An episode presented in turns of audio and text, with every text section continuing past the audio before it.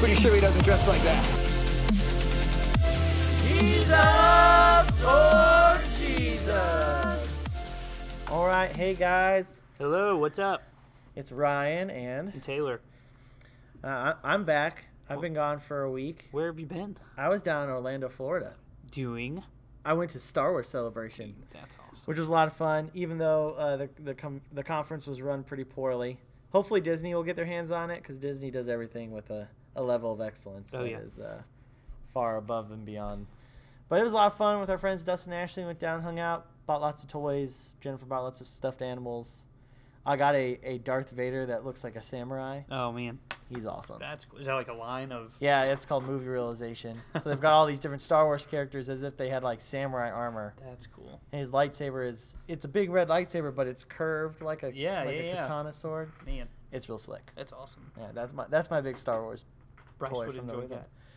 But, yeah. We'll keep it from that. No, that is really cool, though. I have a confession. I still haven't seen Rogue One. What? Yeah. Oh, wow. I've owned it for almost 2 weeks. You have it? We have it. You haven't watched it. I've owned it since it came out, and I have not watched it. Oh, boy. Yeah. Yeah, you need to watch it. Since you can watch it at your house now, you and Lauren need to watch it and then immediately watch Episode 4, A New Hope. Yeah, I've heard that it ends. It makes the movie. It's one of the most brilliant retcons ever. That's cool. In a good way. Right. It's a reminder that retcon stuff doesn't have to be bad. No. It's good when it's done well. Yes. But yeah, it's a great time. Oh, man, Rogue One. For Star Wars, 40 years. Oh, you do need to confess that sin. Yeah. That's bad, yeah. Man. That's bad. We tried, but having kids just didn't work out. I could watch it now on my phone if I wanted. I have it. We got because they now when you pay for a DVD, you get the Blu-ray, the regular DVD, and a digital copy. Exactly. I bought it right before we drove down, and we took the DVD copy with us to watch on our little DVD player in the car. Yeah, yeah, because you buy for $5, you get 4 versions of the movie. Yeah, I don't understand why that's thing. But anyway, yeah. So I do have a question for you though. Okay, yeah. Why are iPhone chargers not called apple juice? Apple juice? Oh, because Steve Jobs missed out on that one. That would have been such a great pun. Apple juice? I don't really have an answer. Somebody asked that on Facebook, and I was like, that's a really good question. Well, because apple juice tastes good, and iPhone chargers are the worst. Yeah. That's probably why. I don't know. Yeah, you pay $20 for a cord that breaks after a week of... Anyways, so let's move on to more important things. Today is going to be controversial. Yes. Because we are assuming your gender. Bum, bum. And we'll explain why. But we're diving into this week, we're talking about male and female, man and woman. And I'm trying to think the last time we talked, we missed a week. We hit on why do we exist? You know, we were created for the purpose of shining God's worth through. And as Christians, part of the reason or part of the way that happens is in male and female. And so the first thing we want to say is gender is, the way we're using it is we're assuming it is a synonym to the word sex, meaning when I talk about somebody's gender, I'm absolutely linking it to their biology. To their biological sex that their body dictates. Yeah, and this comes straight out of Genesis 1:27 when it says, "So God created man in his own image. In the image of God he created him. Male and female he created them." So first thing we want to be clear about is, as Christians, Scripture leaves no doubt where we land. Now, I mean, it's clear. We believe in male and female as biological identifiers.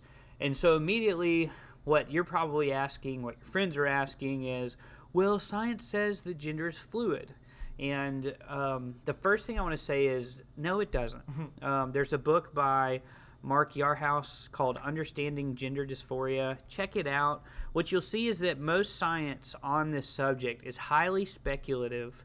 Second of all, there's just no certainty about what they mean by that. It's highly speculative, and honestly, it's more philosophical than it is scientifical.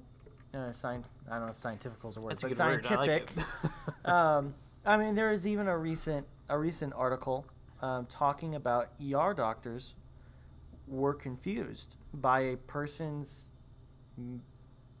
They had gone through a gender reassignment surgery, showed up in the ER. I don't know exactly why they showed up in the ER, but the doctors were confused as to how to take care of them because their biological sex had been so mutilated that they had no idea how to treat them as a male or as a female because their body had been so played around with. Again, if that was science, these doctors in the ER wouldn't be having to ask what's going on here. Who is this, a male or is this a female? So even recent real anecdotal things happening, this really impacts in a lot of different ways. We don't, however, want to say that there isn't such a thing as gender dysphoria. Someone feeling one way or the other in the sense of like that's an actual problem. That's an actual disease and a mental state that needs to be addressed. So we're not trying to say. We are trying to say very clean cut. You are either male or you are either female, and you are born one way or you're born the other.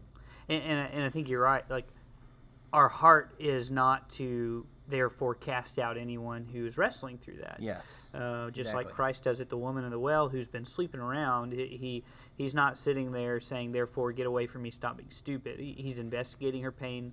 So we don't therefore say, stop struggling. Right. We want to walk with people through this. But we want to be clear. Scripture makes no apologies for saying there's male and female. And science makes no argument otherwise. For example, in his case, how do you identify? Well, what you do is you look at their chromosomes. That's all you can do. Right. Voddie Baucham asked that question when he was giving a lecture at a secular university. It was like, let's say that they please find a body. There's no markings. How are they going to determine if you're male and female? They're going to look at your biology. Yeah. They're not going to look at your brain chemistry because your brain chemistry. One, scientists don't understand brains that well, and that's not because they're not smart. It's just because the brain is that complex. Yeah. And it should be it's a good thing in the sense that it's crazy. Our brains are so awesome. Yeah. Yeah, it's brilliant. Brilliant. The mind of the human being is an incredible design argument. But at the same time, male and female. It always it's interesting too because you see this. On the same, so the argument that gender is fluid and, it's more of a spectrum. If I feel this way, then that's what I am. It's interesting that argument tends to come from the same camps as atheism, which champions, we only believe in facts, we only believe in the evidence. Yeah, right. And there's just absolutely no biological evidence other than your bodies. Not to mention Christopher Hitchens, who says, we don't have bodies, we are bodies. Well, if that's the case, then encouraging someone to change their gender, if all they are is their body, what you're ultimately doing is you're not loving them, you're telling them to reject who they are. And ironically, if Christopher Hitchens were still alive, I get the feeling, because he got unpopular for saying certain things of this nature, I get the feeling he would probably be speaking out against this gender dysphoria stuff nowadays. I think he would probably say, no, your body is male or it is female. He would probably be in favor of different sexual orientation, but I imagine he might say, like, you're a male and you like men, therefore you're homosexual. Like, right. I think he would probably make that claim, but he was a rogue in that sense. But you're right. It's funny that atheists are the ones then defending non-factual truths, and we talked a while ago about the importance of objective reality, of objective truths, and we live in a society that is post-truth. Yeah. Right, that's one of the big words for 2016, and this question of fluid gender is very much so a Bryce Pokenin is very much so one of those issues that is post-truth. It is living outside of a world of truth, and one of my pet peeves, one of my hobby horses, is to just kind of knock down the concept of the word gender. The word gender is actually a linguistic term referring to a part of the declension system of a language. So for those of you, I studied German in high school. I didn't learn a whole much about it, but then there's Latin and Greek. But in Spanish, you guys, most of you are studying Spanish. Spanish is what's called Spanish, German, Greek, Latin, all those. They're called a declined language. So in a sentence. Then they're shrinking? No, as in, so the words themselves are declined or categorized. Yeah. They have different endings or beginnings or markings that say it connects to another part of the sentence. So English is actually like pretty confusing that way. It'd be really nice if English had like declensions and stuff. But in Spanish, right, you'll have a masculine ending of a noun, and the verb will likewise, the verb that goes with that noun will have a masculine ending. And when you look at that verb and you ask the question of what noun does that verb go to, you look at the rest of the sentence and you look for a masculine noun. It's a perfect example of what he's talking about. So in Spanish, a boy, niño, and then a girl is niña. So the boy, the male, ends in the O, I think. I'm pretty sure from what I remember. I know, you're asking. And the female ends in the A. That is, now, ironically, that not to add to confusion, that's not... It's just the language is divided by a word that we call, the category is called male and the other category is called female, and it has nothing to do with biology. Right. It has everything to do with, hey, these words, these help us connect, like he's talking about, with the verbs, like the action verbs in the sentence. And it doesn't actually communicate biological sex. Yeah. And that's the thing in Greek, I know Greek better than Spanish. So in Greek, there's male...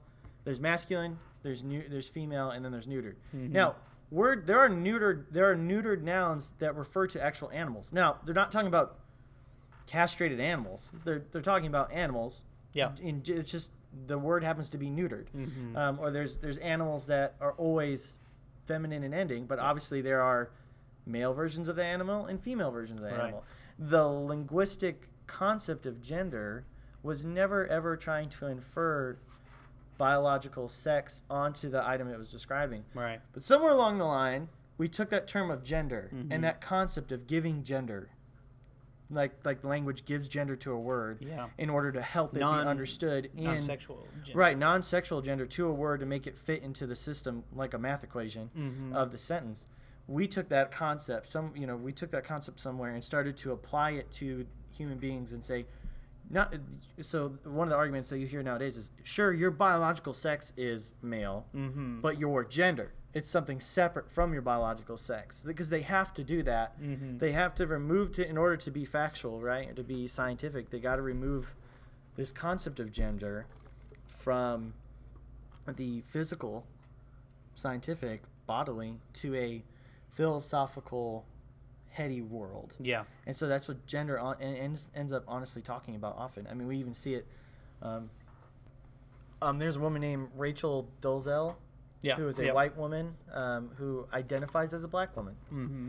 So she has and she wrote a book on it. Yeah. She's so moved away from, you can't change your race. You just can't. You are white. You are black. It is a thing. It's a thing that you have no choice over. Yeah. But she's had to redefine a whole new concept, so now she just identifies as black. Mm-hmm. So that's what's happened in the gender category as well, is we've removed ourselves from sex because you can't fight the biological sex aspect of things because it's one way or the other, and so they've created a whole another concept of gender. So honestly, it when your friends bring that question up, ask them what they mean by gender. Oh yeah. So, yeah. When it really comes down to, I just think of Romans 1, where we've just been handed over to our lusts, and so we find ways to justify what we want. And this is not said in a way that is, we're not trying. We don't make this stand to deny people their happiness. Right. We're doing it for the opposite reason. We're saying that you cannot be happy by getting everything you feel like you want. Mm-hmm. Gosh, Bryce would never eat healthy if I let him eat whatever he wanted. Because we know human beings are fallen by nature, we believe that we are going to twist and pervert our desires and to make them lord over us. And in this way, the worldview that says gender is fluid and can be whatever you feel, it's an outright rejection of truth. It's so clear. I mean, it's not a question of science because there is no consistent science, first of all. And second, man, I love what Ben Shapiro says when he's talking with a college student who's making this argument, and he says, well, why can't you identify as 60? She's like 23. Why can't you identify your age as 60? And, of course, she has no comment. because you can't deny what's objectively true. And we have started to see people start to identify as different ages. Yeah, just like the lady you just mentioned in race. Right. And so that is the kind of snowball gathering of it's going to go on, and it's going to get worse, and it's going to get more confusing. And like Taylor was saying, that's not ultimately helpful for people. Mm-hmm. Again, the Genesis 1:27 there is talking about how God created man in his own image, male and female. He created them. Yep. Male and female are created in the image of God. That's a good thing. It's right. For the purpose of glorifying God, and it's for our good that we're created male and female. Yeah. But a lot of what you see in our society, in anything, is really trying to flip. And honestly, that's when Adam and Eve sinned in the Garden of Eden. God quickly told them, Adam, you are going to want to abdicate your responsibility as a man, mm-hmm. and be lazy and not want to work the land. Eve, you're going to want to take over the power and authority and responsibility of your husband, of man, and you're going to want to walk over him. You're going to want to switch. You guys are going to want to switch roles. You guys are going to not want to be responsible for what you're responsible for, mm-hmm. and you're going to want to make it harder on yourself. Yep. So I'm not surprised by this. We shouldn't be surprised by this. For sure. This is what we do in our own lives every day, and now this just kind of gotten to this big cultural level. Mm-hmm. And it really comes down to, like you said, the Garden of Eden. When you knock the foundation out, anything goes. Right. And so what the serpent asked Adam and Eve, did God really say? What he's doing is he's opening up in our reasoning. He's removing the foundation and saying, define truth however you want, which, of course, can never work out. And we see that happening. It's happening today. It's happening mm-hmm. right now. And, again, so we're hitting on this, male and female. Right. And when God created us from the beginning, he did say male and female. And we see that biologically. And we're never going to escape it because we're always going to need that biological development to reproduce. Yeah, I mean, it's a pretty natural thing. Yeah, but we're going to move on for a moment. The other major issue that comes out of this is, ironically, gender equality, which, of course, it's, again, interesting that these two show up in the same thing because one is arguing that gender is fluid, and then the other is saying, well, genders are real, but we're discriminating against one. It's just so bizarre that these are falling in the same camp. But so we talked about gender fluidity. It's not real. Second thing, gender equality. What we want to hit on here. These are the people that you hear arguing that there's discrimination against women. Now I don't deny that there's plenty of abuse in the world of women by men. It's absolutely ridiculous. It's heartbreaking, and we should do everything we can to fight that. It's absolutely wrong. But we want to make something clear. When we argue in the church, what we believe in the church is that men and women have different roles. That's not a statement that they are of different value. Right. And what people are arguing in our culture is for a view called egalitarian, which is basically saying, well, men and women are completely equal. But of course, you can't live that out. What if again, even from a scientific biological standpoint, men and women are different. Yeah. That difference does not necessarily equate that they are unequal in value. Right. But they are physically different. We are physically different, and to seek equality that seeks to erase that difference, mm-hmm. it actually does us a disservice. Absolutely. Because it takes away the advantages of being female. It takes away the advantages of being male, and it's trying to throw them out the window. And it's trying to, again, kind of allow men to abdicate their responsibility and allow women to abdicate their responsibility. Mm-hmm. Like God said, that's exactly what you're going to want after they fell in the garden. So. And I saw an article the other day that was basically lamenting the denial of distinction in sports because what's happening is because women want to be defined as completely equal in function, You see, well, it's one thing you see happening as far as the gender issue goes, you see men who are identifying as women, and then they're competing in women's sports, and they're absolutely crushing women. Just destroying them. Yeah, and so the article was, in X number of years, all of the best women will be men. Right. And the point was all that... all the best women in sports will actually be biological men. Yeah. And so it's... it does not dishonor women and men to say women do things better and men do things better. Right. That is not saying women are better in this area, men are better in this area. It's not saying that their value changes. Okay, we're not talking about compensation here. We're not talking about financial packages. Yes, for the same job. I mean, they should just be the same. Totally get paid the same and. But as far as their value is the same. Man and woman are equal in worth before God. And why is that? Because they're both made in the image of God. Absolutely. So despite their differences, they're both made in the image of God. And so they have the same value. Yeah, and a perfect example of the differences is I am never going to reflect God's glory by having a baby. Right. And that is not to say that I am of less value. It's just to say that while we have the same value, we have different roles and responsibilities. In the way that I can't have a baby, what I can do is I can lead my home as a man. Now, this is, again, authority, what Scripture is talking about when it's talking about the authority of man. It's not saying the man needs to be a slave owner in his home and just like, you do this, you do this, you do this, you listen to me.